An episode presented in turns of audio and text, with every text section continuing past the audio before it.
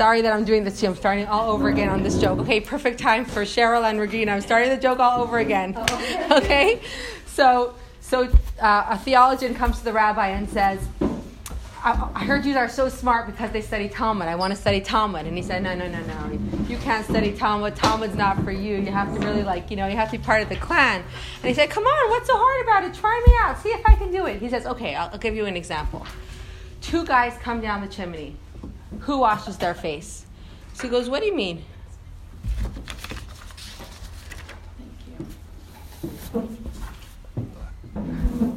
I'm trying to remember what, what he said. What do you mean? I know the joke, but I'm going to skip this part. So he goes, he goes, um, both of them wash their face. He goes, no, no, not both of them wash their face. The clean guy looks at the dirty guy, and he sees his face is dirty, so he washes his face. The dirty guy looks at the clean guy, he thinks his face is clean, so he doesn't wash his face. So he goes, oh, I get it. Okay, try me again. One more chance. He goes, okay. Two guys come down the chimney. Who washes their face? So he goes, that's easy the clean guy looks at the dirty guy's face and he washes his face. The dirty guy looks at the clean guy. He thinks his face is clean. He doesn't wash his face. He goes, no. The clean guy looks in the mirror and sees his face is clean, so he doesn't wash his face. The dirty guy looks in the mirror and sees his face is dirty, so he does wash his face. You have to learn to consider more possibilities. so he said, oh, okay, okay, try me again. So he goes, okay, two guys come down the chimney. Who washes their face? So he goes, okay if there's no mirror, the clean guy looks at the dirty guy and he washes his face, and the dirty guy looks at the clean guy and he doesn't wash his face. If there's a mirror, the clean guy looks in the mirror, he sees he doesn't need to wash his face, and the dirty guy looks in the mirror and sees he does need to wash his face. The rabbi says to him, Tell me, is it possible that two guys come down the same chimney and one guy's face is clean and the other face is dirty? Ah. so we're going to feel like that a little bit when we study this chap- these chapters because we're looking things for, at things from many different perspectives. And each of these perspectives are true, but we're, gonna, we're aiming to come to the truth of all truths. It's like, you know, if you, just, you know, the, the 12 blind men describing the elephant, and one of the seven says tree trunk, you know, because they can't feel until they put all their perspectives together and they realize it's an elephant. Even the guy who's holding one elephant's leg and says, this is a leg, what he's saying is true. It's a leg. Somebody who's holding onto the elephant's trunk is saying, this is a trunk. It's true. But then there's the truth of truths, and that this is an elephant. So we're looking at things from many different angles, and that's part of this trip that we're taking right now. We're going to look at this one thing and we're going to say it's true. But what we're aiming to get at is the truth of truths, and that is that the only reality is Hashem. So as we look at each piece and we're going to examine it and we're going to relate to it, we're looking to not just know superficially, but to know internally and cognizantly be aware of the fact that there's just one existence, and that's Hashem. And that's exactly what we mean when we say Shema Yisrael Hashem Elokeinu Hashem Echad. It's not just that there's only one God or there's only one power, but there's actually only one reality, and that's Hashem. So we started last week with chapter 20, and we were saying in order to understand what creation is, we have to understand the nature of a word because all of creation was created by the word of Hashem. So, what is a word? And we start to look at our own human experience in order to arrive at the value of a word compared to who we are.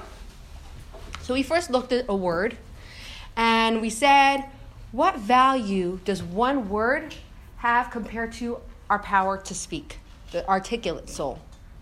Has no value. We were looking at one word, one utterance, and the power to speak is infinite. When you compare one utterance to infinity, it's valueless.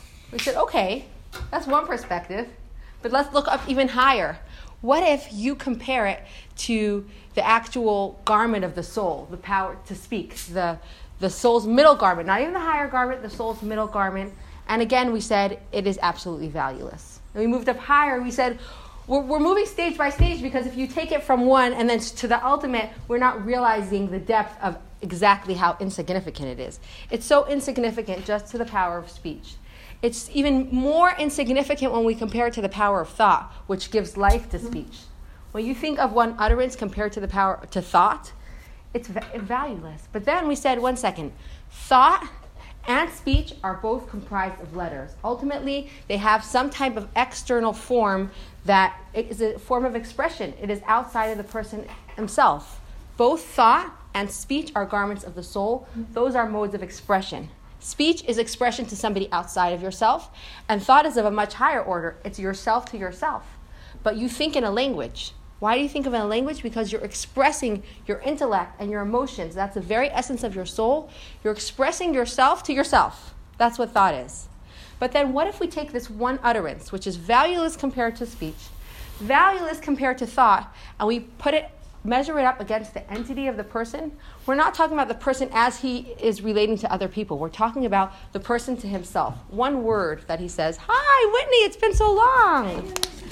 One word uh, compared to the essence and the identity of the person themselves. What is that? It's absolutely nothing. And at that point, when it comes to the intellect and the emotions, the essence, it's pre speech. It's pre letters. It's, it's before there's, when a person understands something, when a person feels something, they don't, one person doesn't love in French and another person love in English. It's beyond language. This is the essence and the identity of the person before it's even expressed or put into containers. Letters are containers, they're vessels. They bring things from one place to another. Before the self has been poured out, any and anything, just the essential pure self is before letters. It's prelingual. And to to compare the nothingness of one utterance to that place is to show you just exactly how valueless it is. And that's how we ended off the chapter. We did not take the analogy yet. That was the end of the chapter, but we didn't take the analogy yet to try to put it into terms that we understand to say, what is the Alter Rebbe teaching us with the analogy?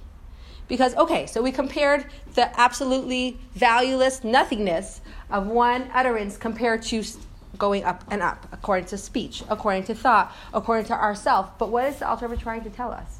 Even if we're going to say that the one word is valueless, but what did the Alter Rebbe say in the beginning of the chapter? He said that all of creation, which came about by the word of Hashem, is as nothing compared to Him. We're not just saying it has little value, we're saying it's nothing. It's one thing if you say, okay, I get it, Hashem is so great, or let's look at the human experience our intimate self is so much vaster than just the one utterance. But all you're saying is that this is greater and this is smaller. How could you say that it's nothing? So, this is something that um, the previous Rebbe brings by an analogy. And he says like this Let's say you, you have a very profoundly wise man somebody who's not just smarter than other people. He's of an entirely different league. He just thinks differently than anybody else because he sees things from a different perspective. He's not just here's a little smart man, here and here's a medium smart man, and here's a genius. He's a guy that's of an entirely different order, like King Shlomo, Solomon. He was so wise that let's say you compare a minor wise man to him. The minor wise man is speaking, and everybody else is very impressed by the way he's speaking. He seems to be very smart. Along comes King Shlomo and then says the, the, an idea that all of a sudden, when you hear the words of the minor wise man and you compare them to the words of Shlomo, not only are you not going to say that this man is a little bit smart, but Shlomo is much, much smarter than this man. What you're going to say about the wisdom of the small man, this minor wise man, you're going to say it's foolishness. It's absolute idiocy.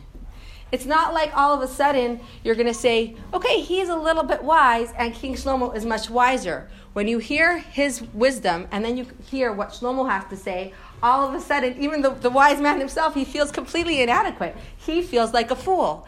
It's, you're, so he said something. It's not like he didn't say something. But the words that he said, you first initially you look at it and you say, wow, this is wisdom.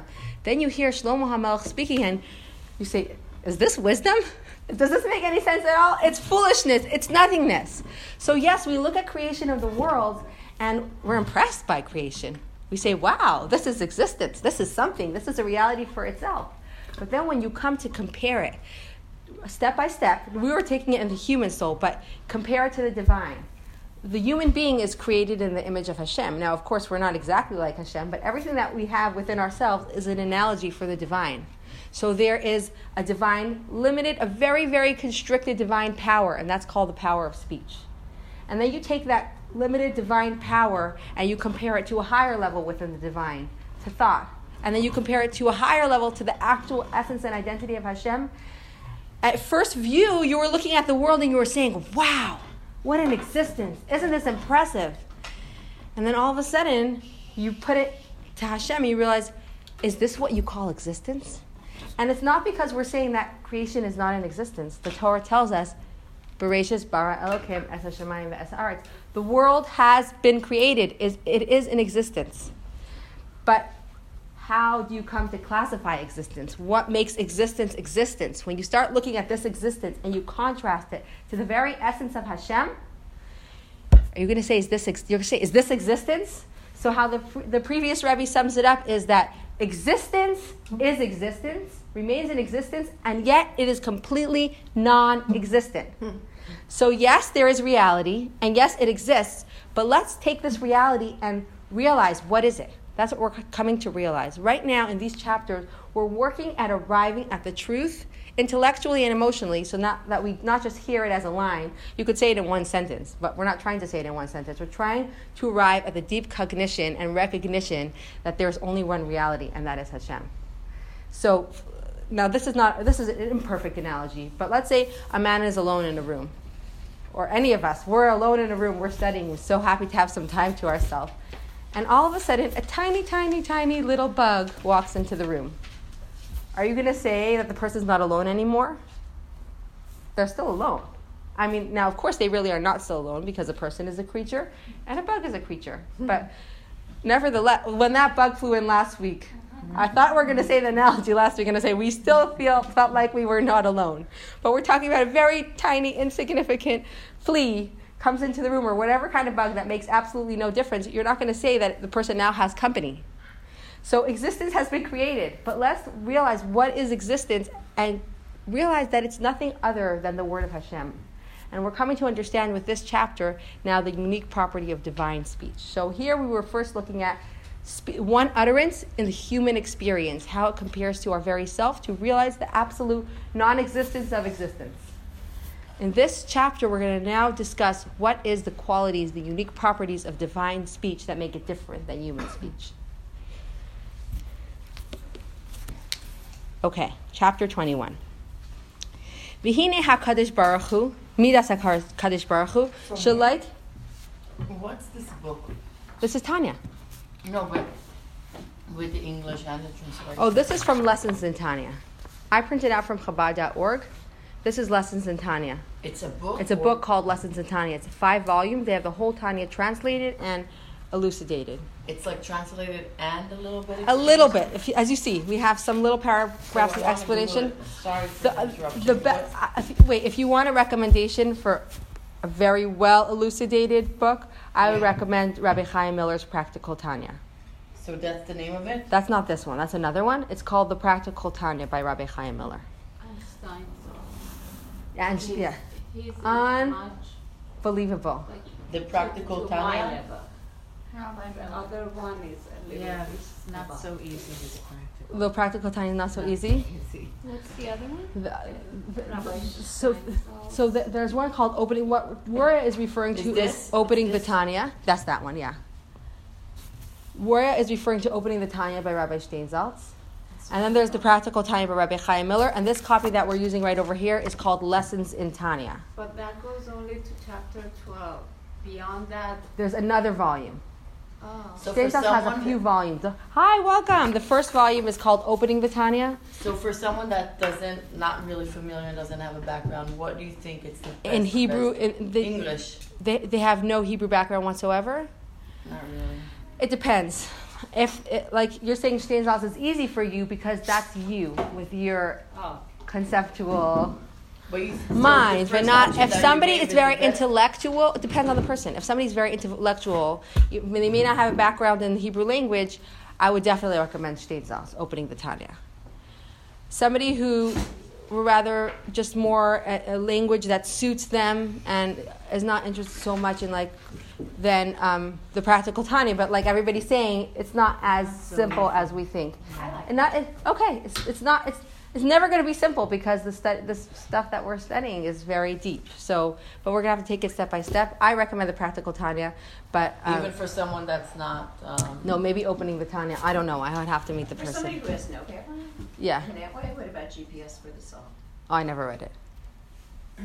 So, Okay, so there you have another recommendation. GPS for the soul. I don't know why I can't see through these glasses. Okay, chapter 21.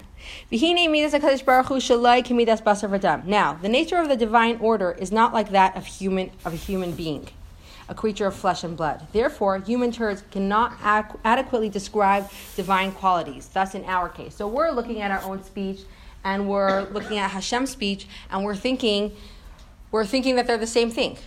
It's not just when we say that, that the human being is different than the, the way of a human being is different than the way of the divine. It's not just that the way Hashem's speech is spiritual and the way we speak is physical. Like when we speak, we move our lips, we project our voice, and Hashem doesn't do that. He speaks on a spiritual level. So it's not just that this is spiritual and this is physical, or this is physical and this is spiritual. It's, it's an entirely different character and theme. So there's something about speech that's human. And what is speech? Speech is a disclosure. It's an act of disclosure. It's a revelation.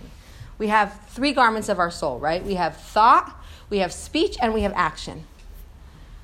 Thought, we express ourself to ourselves.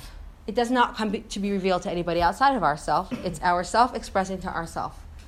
You know, sometimes people think in their head and they think everybody else knows what they're saying and they expect that. Like, you know, the guy whose car breaks down in the middle of the freeway and he's walking to get, it's the middle of the night, and he's walking to get a jack to fix his tire. In the olden days, pre cell phone. So he starts walking and walking and he sees a light. He's like, oh, good. That guy probably has a jack in his house. And then he's thinking, he has a jack, but what if he doesn't want to lend me his jack? I, I can't believe it. Why wouldn't somebody want to lend a poor man who's stuck on the freeway their jack in the middle? This is terrible. By the time he reaches the man's house, he's so worked up. And the guy opens the door and he says, Why wouldn't you lend me your jack? You know, he had thoughts in his head and he's expecting that other people are knowing exactly what he's processing. But that's not how it works. Thought is simply a disclosure to ourselves. If you want to reveal something outside of yourself, if you want people to know what you're thinking, you actually have to put it into words. Now, what happens when we put thoughts into words? Now, the speech becomes an independent entity. Now, before we spoke, we were the master of our words. After we speak, the word becomes a master of us. It, becomes, it takes on its own independence and becomes an existence for itself. Like you know the story of the man who was constantly speaking lashon hara. He was speaking bad things about other people, constantly spreading gossip. And he came to a point in his life where he realized that this is not good. He wants to do teshuva. So he came to the rabbi and he said, "I need help. All my life I've been speaking gossip, spreading rumors about people. It's terrible. All the damage that I've done. I need a way to rectify what I did." And the rabbi said, "Okay." Take this feather pillow, go out into the street and cut it open and let all the feathers out, and then come back to me. So the guy goes outside, he cuts open the pillow, he lets all the feathers go, and he comes back. And the rabbi says, Okay, now I want you to go back outside and collect all the feathers. I can't. And he said, Well, that's what happens when you say all these kind of words. Once the word has left you, you no longer have control over the word. It has become separate from you, and there's no way for you to pull it back. Now, of course, anybody can do teshuva, but it's just to teach you the power of speech that when it was within us, it was part of us. The second we put it outside of us, it became something different. Because it is an act of disclosure, it is also an act of separation. The two work in tandem, it can't be separate from each other. The second you put it outside of yourself, you have given it its own identity. So, in, in what is speech? Speech is an act of disclosure. It is also an act of separation. Hi, welcome. Hi. When we say that uh, the divine speech is different than the human speech, we're not just saying that one is spiritual and one is physical. We're also saying that in the very theme there's a difference. And let's see how they're different. שהאדם, כשמדבר דיבור, הרי הבל הדיבור שבפיו, הוא מורגש ונראה דבר, דבר בפני עצמה, מובדל משרשי, שהן עשר בחינס הנפש עצמה. When a man says something, the breath of the spoken word may be sensed, and is perceived as an independent entity separated from its source, namely the ten intellectual and emotional faculties of the soul itself. While still encapsulated in its source, the word is utterly nullified. However, when it is spoken and it leaves its source, it takes on an identity of its own. This is true, however, only with regard to human speech. So in human speech and in the human experience, everything there's an advantage and it will be tied up with a disadvantage. That's how it works. For a human being, when they put something outside of themselves, when they reveal, when they disclose, then they also separate. That's just how it is. It's like it's, it's a good thing to know, by the way, because also you can look the other way. When you see something that seems to be negative, you can say, one second, this is probably the flip side of something that is positive. Like, for example, somebody who's always late, right? So you can look at the person and say, "Oh my gosh, they're always they're always running late." But running late is actually the flip side of something else, and that is the flip side of being flexible and tolerant and easygoing and spontaneous. they, they work in tandem. So so you have to realize that on the flip side of every human advantage, there's a disadvantage, and every disadvantage, there's an advantage. It's like uh, Rabbi Jacob Immanuel Schochet when he was he, actually translated um, one of the earliest translations of the Tanya, a brilliant man. He passed away a few years ago, I think. And um, when his mother was seeking to marry him off, she went to the Rebbe with a whole list of things that she's looking for in a wife for her son. And the Rebbe said to her, It looks like you want your son to marry more than one woman. All those traits cannot coexist in one person. If you know, with every advantage, there also comes a disadvantage. So in the human experience, I would have been this late if I didn't have to park around the, the this class is very popular. There's Baruch absolutely Hashem. no parking. We were just talking about the advantages of being like. Is this Really? Literally, just before Oh you my walked in. Yes, it's I'm not extra, it's yours. very blessed. Oh, it's my I'm jacket. always Here, Come sit but down. I'm very conscientious. Your, your seat is right here. Come sit down, Shelly. Thank you. So, but that's only in the human experience. When it comes to Hashem, He is the ultimate of perfection without any of the detractors that come with that advantage. So, with Hashem, speech is an act of disclosure, but it is not an act of separation. אבל הקדוש ברוך הוא אין דיבורי מובדל ממנו יסברך חס ושלום, כי אין דבר חוץ ממנו, ולייס אסר פנוי מיני. But the speech of God is not, heaven forbid, separated from his divine self. For nothing is outside of him, and no place is devoid of him, so that his speech is always contained within him. With us, when we say a word, it leaves us and takes on its own separate identity and existence. But with Hashem, while his speech is an act of disclosure, it is not an act of separation. There is nothing outside of Hashem. Remember what we said the other class that he is the place of the world and the world is not his place. He's called Hamakom, the place. Everything exists within Hashem. There is no space devoid of him. And as we speak about the nothingness of creation, and a person can feel despondent and say, I can't believe it. Does this mean I'm actually nothing? In a different discourse, the Alter Rebbe looks at this as how we say there's nothing separate from Hashem, and we're saying that He's the only existence. And he explains to us, he says, it's not an act of distancing, it's the ultimate act of closeness. When you realize that there's absolutely nothing that separates how close we are to Hashem, there is nothing outside of Him. We are literally exist within Him. ולכן אין דיבורי יסברך כדיבורנו חס ושלום, כמו שאין מחשבתי כמחשבתנו, כדכתיב, כי לא מחשבייסי מחשבייסיכם, וכתיב, כן גבהו דרכי מדרכיכם וגמר. Therefore, his speech is not like our speech, God forbid, just as obviously his thought is not like our thought, as it is written, for my thoughts are not like your thoughts. And it is also written, so my ways are higher than your ways, and my thoughts are higher than your thoughts. Similarly, God's speech is different from human speech. So again, we said that divine speech is different than human speech, not just that one is spiritual and the other is physical. It's different in the very theme and character of speech. Because in, in human speech, it has to leave you. Because the fact that you are disclosing yourself means now the word has become separate from you. It now has an independent entity. I see you're you're giving. I'm uh, sorry, Love, excuse me. Love uh, signs. you know why? Because I told you this girl grew up with best friend to my late daughter, Leshalem Jennifer, and I have never seen her daughter as an adult. So she looks so mu- much like Catherine, and I s- took a chance and I went, and she said her mom. It's very well. Baruch Hashem. We should always beau- have these amazing Beautiful. surprises and epiphanies. Baruch Hashem.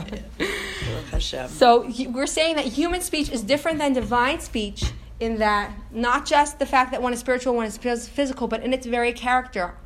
The, the Navi Yeshaya tells us, "My ways are not like your ways, and my my your your thoughts are not my like my thoughts, and my and as high as the heaven is from the earth, so are my ways higher than your ways." It's not just of a different like realm; it's of an different, entirely different character and theme. So now we have a question. Yes. So as we uh, utter a word and it leaves us, it becomes a different entity, but that entity is still within Hashem. Within Hashem, but not within us.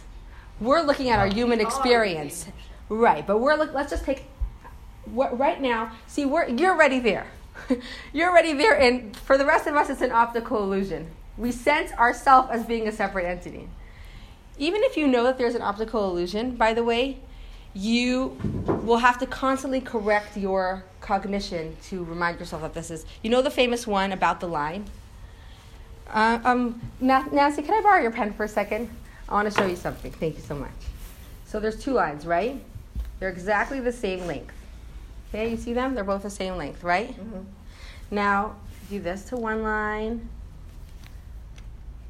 and then you do this to the other line. And then I'll say which line is bigger, just the actual line.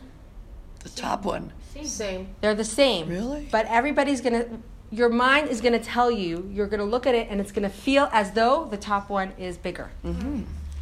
Now, that's an optical illusion. Now, for those of us who know the optical illusion, we're going to look at this and we're going to say, oh, they're the same. But it's not because we actually sense that they're the same. It's because we know that they're the same, so we're reining our emotions in and we're saying, no, no, it looks that it's the same, but it's, I mean, it looks that it's different. This one looks bigger, that one looks smaller, but actually they're the same. So, as human beings, our initial cognition is that we're in existence for ourselves. We have an independent entity. We're coming to realize that there's a sole reality, and that's the reality of Hashem.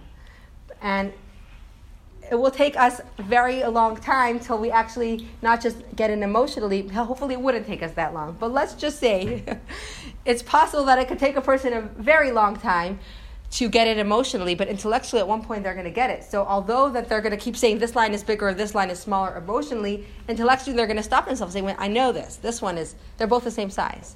So, we feel like we're a separate entity, and so we have to keep rating ourselves in. You don't have to, it looks like. Oh.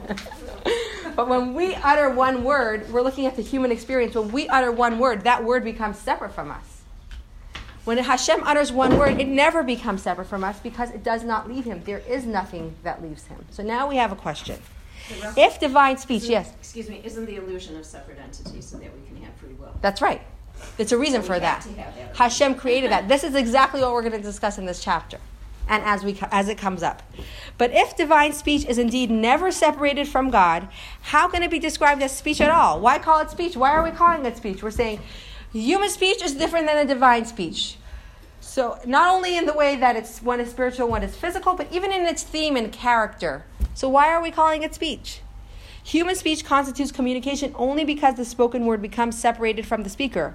Thought, by contrast, because it remains within one's soul, is hidden from all but the thinker himself. But since nothing ever becomes separated from God, the term speech seemingly provides us with no understanding at all of the nature of divine communication.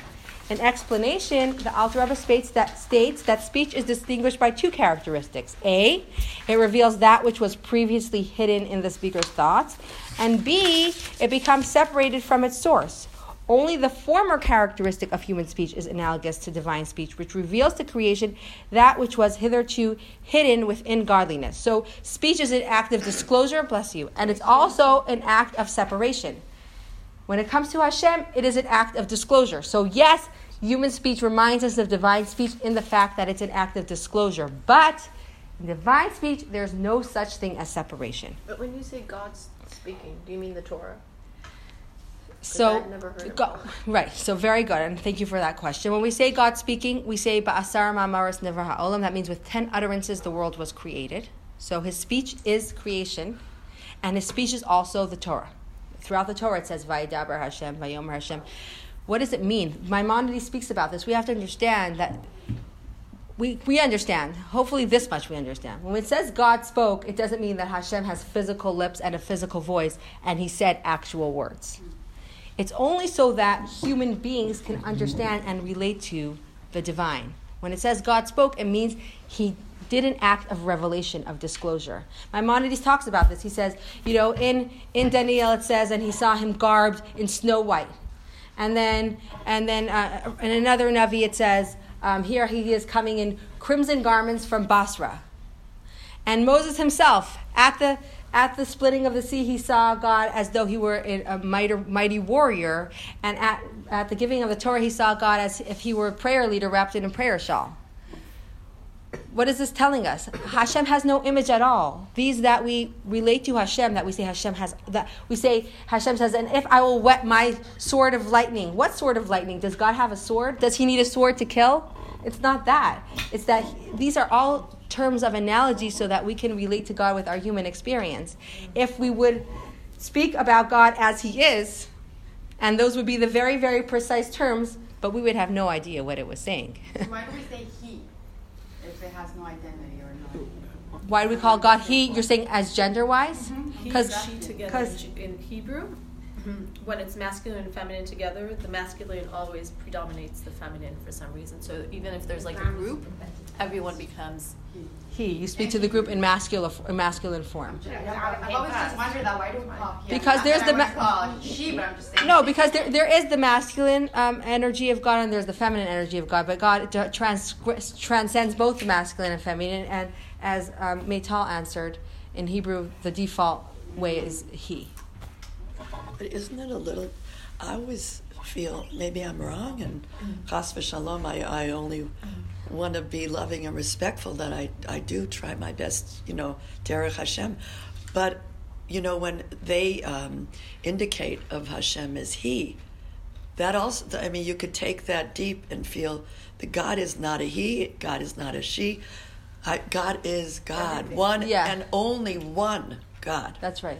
Am I right? So yeah, there's only one God, and because the Torah does refer to God in the masculine form, that's how we refer to God in the masculine form. Because why?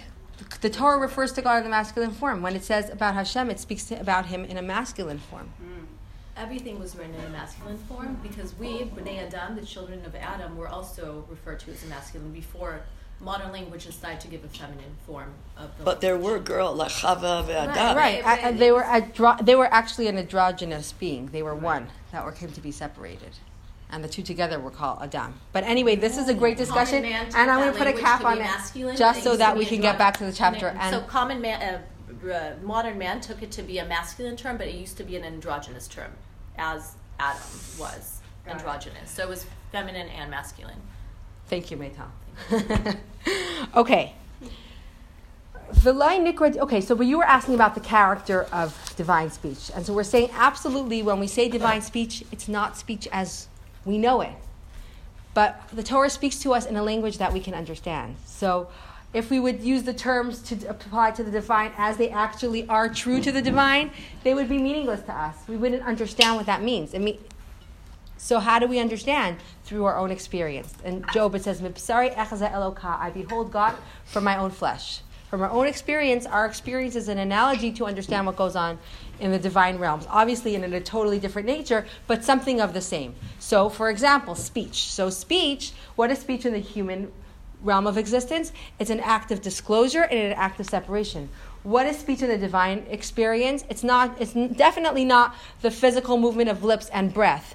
It is an act of disclosure, but it is not an act of separation. So that's the difference between human speech and divine speech.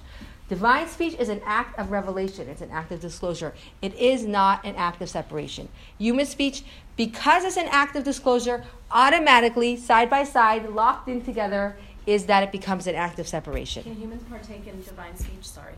Can humans partake in divine speech? Not that I know of. What do you mean, partake in? No, I mean, can they, if you say something kadosh, it doesn't separate if you're cognizant that it's once you have just physically speaking once you have uttered a word it has become separate it has period. to you can't even yeah. out of it that's it once you said a word it has become separated from you doesn't mean it's bad but when we say something would be separated from god that's already see what we're working towards can i get you a drink I'm good, I'm good. Thank you so much. What we're working towards is coming to the realization, because remember we started off chapter 20 saying we, we started off with chapter 18.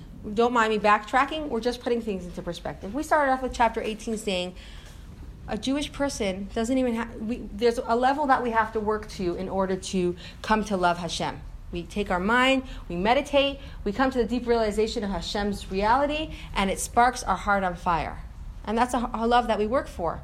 In chapter 18, we started to realize that there's a love that's just natural to us. And it, we may not feel it. We don't live with it on a day to day level. And it comes to the fore when a Jew is put to the test of faith. Throughout the generations, there have been Jewish people who didn't lead a religious life, and not just a religious life, they lived a, even a criminal life, like a thief or an adulterer. And all of a sudden, it came to a moment of, you know, deny Hashem, and they gave up their life. Why were they giving up their life? They were giving up their life because of their divine soul, which was sleeping all this time. But all of a sudden, at this moment of do or die, they said, die. I'm just. So now the Alter was saying, okay, so you have this atomic bomb in you that wouldn't let you go against Hashem. At that crucial moment of you choose Hashem or you choose to separate yourself from Hashem, a Jew says, I never want to be separated from Hashem. So now, what are these? What is this belief in God, it's the first two commandments. The first two commandments are I am God your God, you shall have not have no other gods besides for me. These two commandments are the reason why Jews throughout the ages have given up their life. They died not to transgress these two commandments. The Alter Rebbe is trying to take our realization, take this atomic bomb, and channel it to feed our everyday awareness. It shouldn't just come at a moment of idol worship. Take this energy that we have and put it to use day to day. So he says, I want to tell you something. You're ready to give up your life for the first two commandments, but I have news for you. We have learned that all of the 613 commandments are an expression of these two commandments. The first commandment, I am God your God, includes all the positive commandments.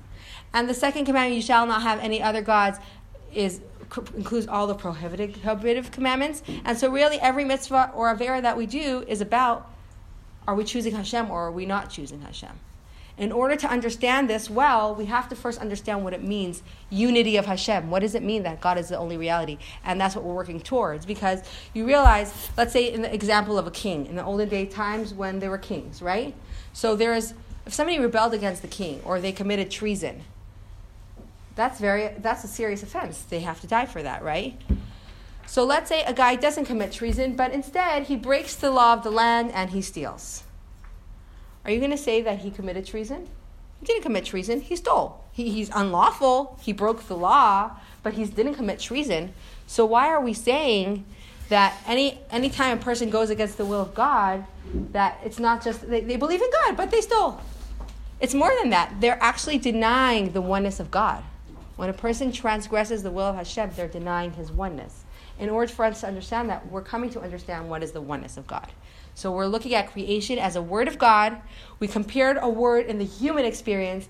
Now we're looking at what is the unique character of divine speech. Divine speech is an act of disclosure, but it is not an act of separation. V'lain nikra dibur yisbarach v'shem dibur rak al derech mashal kamaisha dibur hatachtain sheba adam hu megal lashaymim ma shahayat tzafan v'ne'alam b'machshavtai. God's speech is called speech only in order to illustrate that quality of revelation which it possesses. For just as man's speech reveals to his audience that what was hidden and concealed in his thoughts,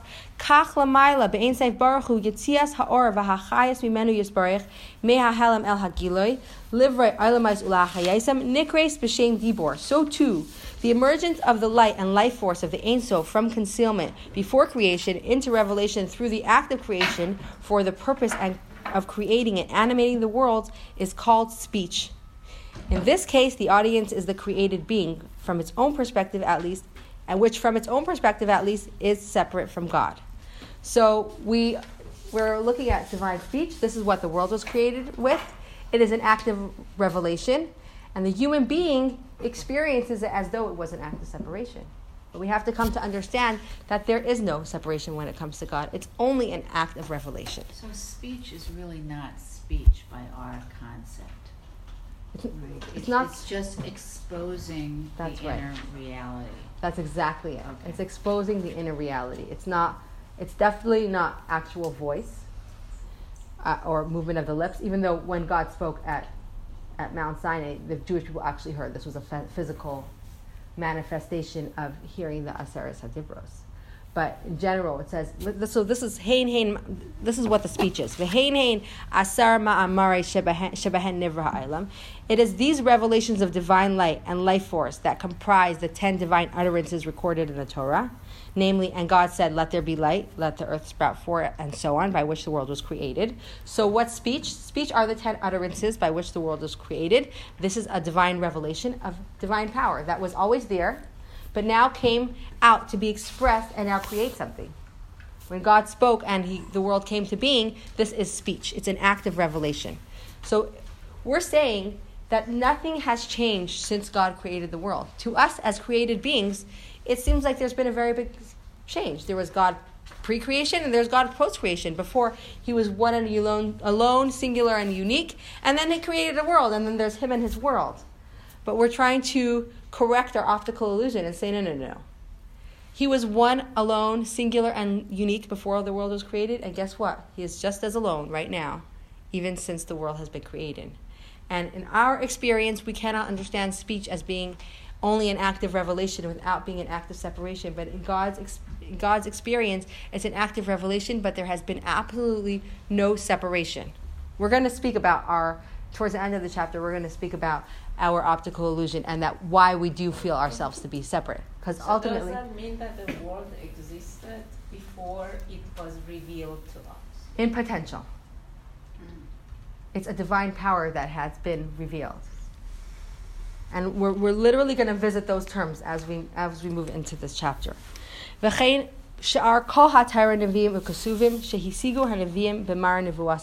Likewise, all the other words of the Torah, the prophets, and the holy writings are also called speech, even though they were not they were not revealed for the purpose of creation, since they too represent the divine revelation which the prophets perceived in their prophetic vision. Hence, when we refer to God's revelation as His speech, the analogy extends only to speech as revelation and communication but not to speech as something separate from the speaker, an idea which is not applicable to godliness. So that was section one. Section one, we were characterizing divine speech. What is divine speech? We looked at human speech and we said human speech is an act of disclosure, of revelation. It's also an act of separation, but God's speech is of an entirely different order. It is analogous to human speech only in the fact that it is an act of revelation, but it is not an act of separation.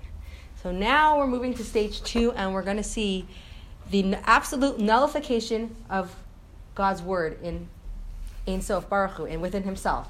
This one word, how it is absolutely null within the essence of God. And that's what we're moving on to right now.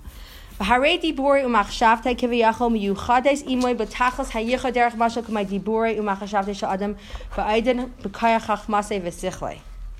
Thus, God's speech and thought are united with him in absolute union, just like speech and thought of a man before he actually expresses them, and speech is thought, rather as they are while still in his faculty of wisdom and intellect.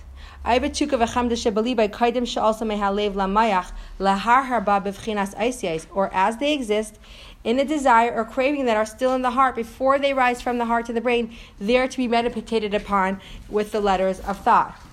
Okay, so when we're saying God's speech is united with him, the Alter Rebbe says in the ultimate level of unity. It's not like you're taking two separate things and then you're joining them together. This is an ultimate union. And what is he saying now?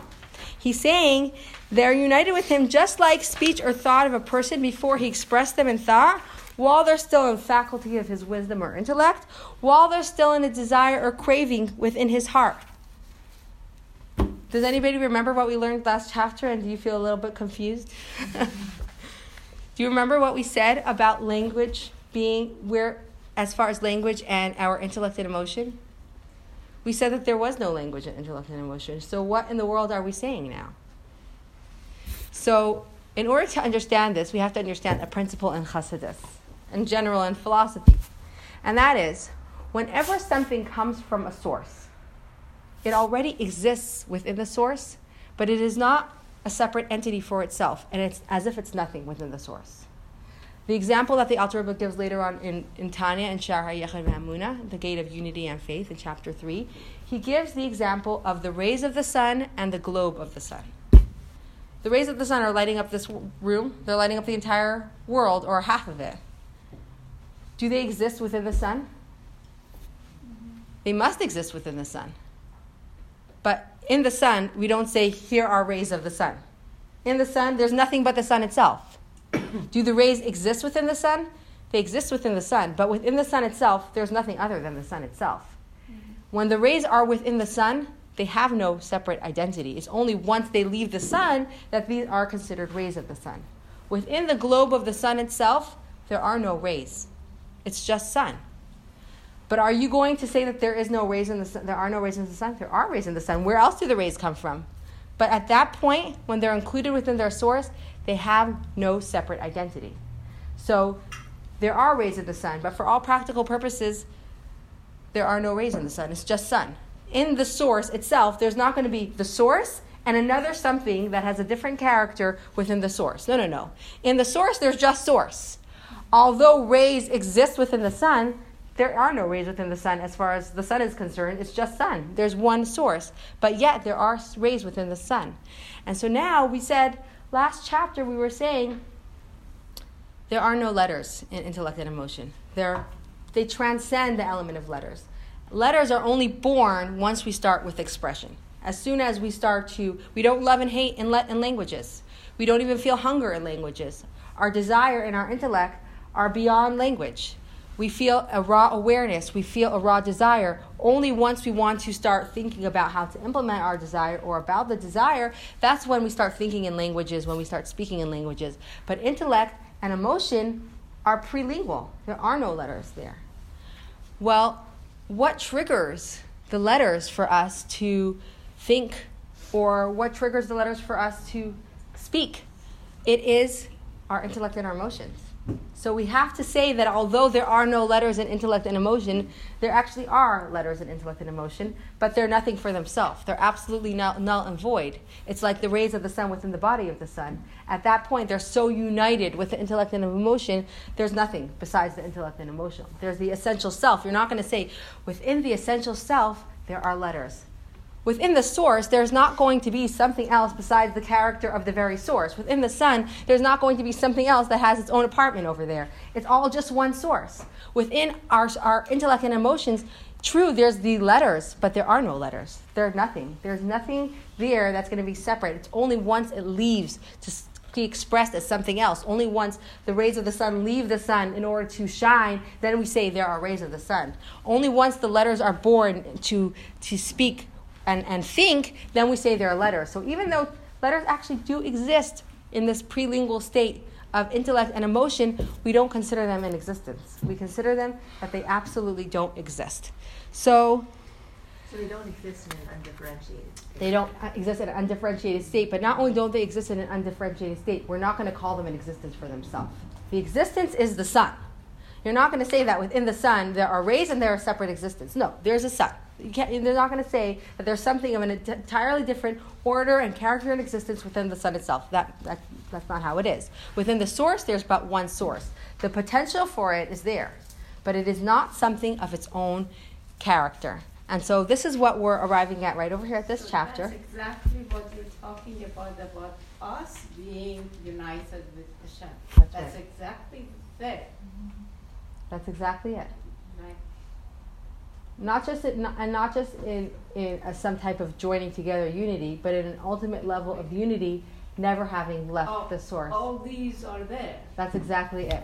And even, I, I hate to give it, give it away, but even the concealments are part of Hashem Himself, and that's what we're gonna we're going to get to at the end of this chapter. So um, we're going to close up over here. We're still in the middle of realizing the absolute nullity of the divine word within the essence of Hashem himself. And um, Rosh Hashanah is coming, so I, I, want we should all bless each other that it should be a kasiva v'chasima tova, a good gebench. May we all be sealed and inscribed for a happy, healthy, sweet new year. We should feel our closest to Hashem in a way of joy and always be so thrilled at the closest that we have to Him, and He should shower us with brachas that we feel as good. We know this is great, and we're always, it, should, it says, Bahari kaisi lecha bracha ad blidai. I will pour blessings upon you till there's no end until your lips will start getting worn out from saying enough, enough, enough. So that's how many brachas should be pouring down upon all of us. And uh, kasiva v'chasima tova, shana tova Oh, next week, no. This is a important announcement. No, no class until after Chagim. So October 30, God willing. Yes. Isn't there a difference between intellect and emotion? Yeah. It's so different. It's just two different entities. Intellect and emotion are part of our soul powers, which are our our identity. Our identity, because you're saying this. Look, But intellect has words. Emotion, maybe you're No, using intellect to put them. no, no, because you, you're you're you are putting intellect in the same category as thought, mm. and thought and intellect are not the same thing. Mm. Thought has words, so when you think, you think in words, but when you understand, do you understand in words? You don't. Do you notice that? When you understand, when you like, I get it. When you get it, it's not that you got it in words. You you got it. It's beyond words. It's because that's your essential soul. So thought has words, but intellect does not have words. Intellect is our power of understanding. It doesn't have words. It's our essential self. So the same way that you speak in a language, but you don't love in a language, that's your emotions. You think in a language, but you don't understand in your a language, and that's your intellect. So intellect is a part of this. Thank you so much. I wish you had office hours. This is it. Could you please repeat that? if you can Beautiful. hear uh, questions, or he doesn't know. Oh, definitely ask him. Because you don't have, you're not only. My office hours is right now. I'm available. Available right now. Okay. Could could you re- repeat that beautiful statement in Hebrew and then I'll then in English? Oh, Bahari about- Lachem Bracha Al Yeah, yeah. Can I write it for you? Please, please. Okay,